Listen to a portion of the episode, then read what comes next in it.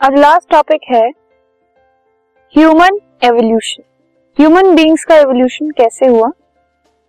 तो there is a great diversity among human beings in their form and features around world पूरे world में बहुत ही diversity है ह्यूमन बींग्स के अंदर.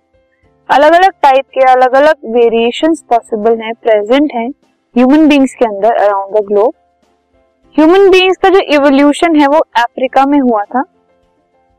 कुछ ह्यूमन बींग्स वहीं रह गए और बाकी सब वर्ल्ड के बाकी सब पार्ट में माइग्रेट हो गए।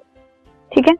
और उसके बाद इन जेनेटिक वेरिएशंस की वजह से और इन्वायरमेंटल चेंजेस की वजह से अलग अलग एरियाज़ के अंदर, क्योंकि अफ्रीका से बाकी सारे जो ऑर्गेनिजम्स हैं वो अलग अलग जगह पर चले गए। एंड वहाँ पर अलग अलग एनवायरमेंटल कंडीशंस थी अलग अलग जोग्राफिकल कंडीशंस थी, जिसकी वजह से उनमें कुछ चेंजेस डेवलप हो गए, उनके कुछ फॉर्म्स में फीचर्स में और इसकी वजह से जो भी डिफरेंसेस आप देखते हैं ह्यूमन बींग्स के कलर के अंदर हाइट के अंदर बिल्ड के अंदर, ये सब चीज़ें डेवलप हुई due to the geographical region के, इनके बीच में जो इन्वायरमेंटल चेंजेस थे। Now, the story of human evolution began in Africa. Africa में ये एवोल्यूशन स्टार्ट हुआ था और ये सिक्स मिलियन ईयर्स अगो पहले एवोल्यूशन स्टार्ट हुआ था और इससे ये पता लगता है that it is a very long process that our ancestors went through to ultimately become modern humans modern humans बनने में एक बहुत लंबी प्रोसेस लगी एंसेस्टर्स को ह्यूमन एंसेस्टर्स को जिससे कि वो अल्टीमेटली मॉडर्न ह्यूमंस जो आज की डेट की ह्यूमंस हैं, वो बन पाए। ये process it has been uncovered by studying fossils क्या प्रोसेस है, किस तरीके से हुई, इसको स्टडी करने के लिए फॉसिल्स को स्टडी किया जाता है, और इसके पीछे की जो एवोल्यूशन की थ्योरी है, उसको स्टडी किया जाता है। अब जब न्यू फॉसिल्स एवरी टाइम आगे आते जाते हैं उसकी वजह से new chapters new concept about human evolution वो सामने आते जाते हैं। ओके बट जो बेसिक थ्योरी है, उसमें चेंजेस आते रहते हैं and ultimately human evolution it becomes a question and it began six million years ago so एक समरी है ह्यूमन एवोल्यूशन की।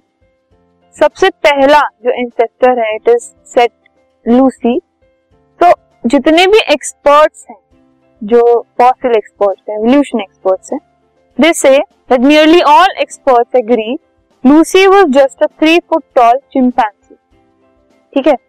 This was a three foot tall chimpanzee इसकी हाइट बहुत कम थी।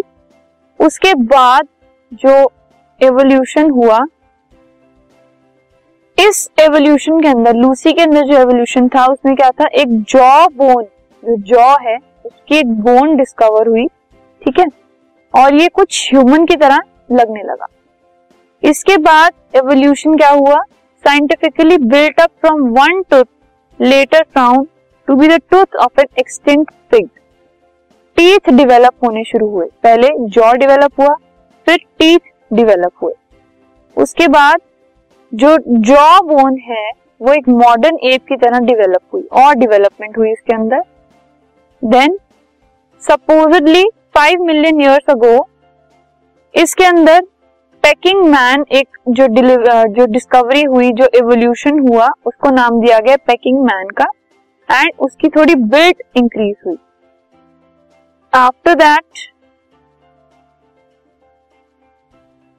जो जिस एवोल्यूशन जिस मैन की एवोल्यूशन हुई it was done in 1958 and इसकी एग्जामिनेशन से ये पता लगा कि एक फ़ेमस स्केलेटन जो है, वो मिला था फ्रांस के अंदर, जिससे ये पता लगा कि मैन टाइप स्केलेटन ही प्रेजेंट था इस इंसेस्टर के अंदर। आफ्टर दैट इस स्पीशीज का न्यू गिनिया मैन की स्पीशीज की डिस्कवरी हुई, इसके फॉसिल्स मिले और इसकी डिस्कवरी कहाँ हुई थी? नॉर्थ ऑफ़ ऑस्ट्रेलिया के अंदर।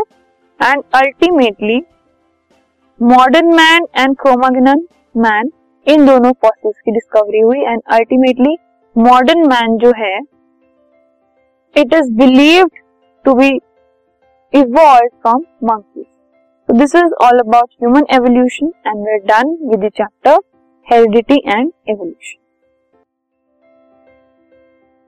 This podcast is brought you by hub hopper शिक्षा अभियान अगर आपको ये पॉडकास्ट पसंद आया तो प्लीज़ लाइक शेयर और सब्सक्राइब करें और वीडियो क्लासेस के लिए शिक्षा अभियान के यूट्यूब चैनल पर जाएँ।